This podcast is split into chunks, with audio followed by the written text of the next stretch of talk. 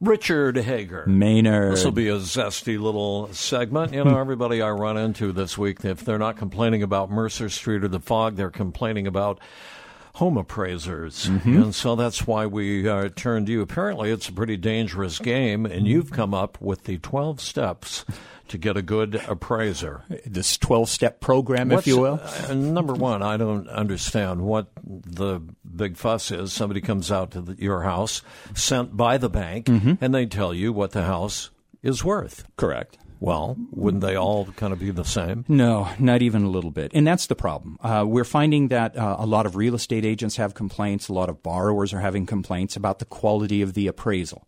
Uh, most of the time, it's he, she didn't come in at my value. They didn't come in high enough. Or worse, he doesn't know what he's talking about.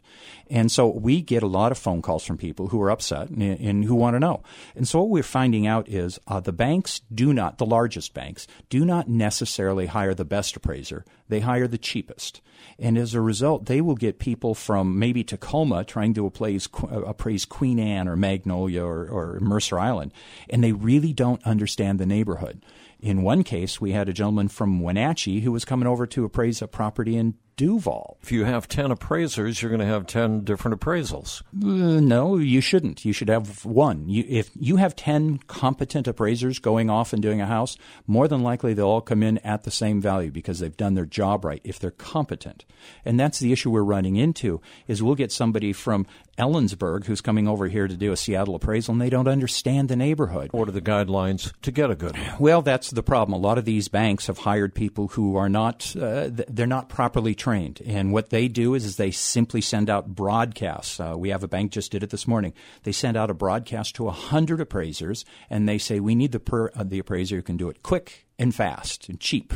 And whoever can do it the cheapest gets the job. Well, that's not the most competent way. But it's to the bank's disadvantage if the appraisal is askew. That's why we have uh, different levels of licensing. There's a federal law that requires licensing of appraisals.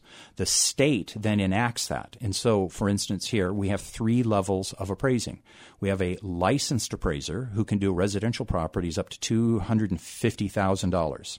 And then we have a certified residential appraiser, which is what I am, and I can appraise any residential property anywhere for any amount. I well, the median is more than 250, so you would need to have the, the top grade appraiser. Sure, and that's the good question these people should ask is go get our 12 questions and go uh, ask for it on our website. We've got it at KPLU.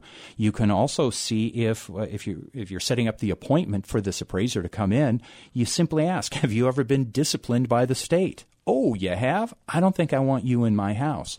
Are you connected to the local MLS? Can you get good current data is what we're looking for.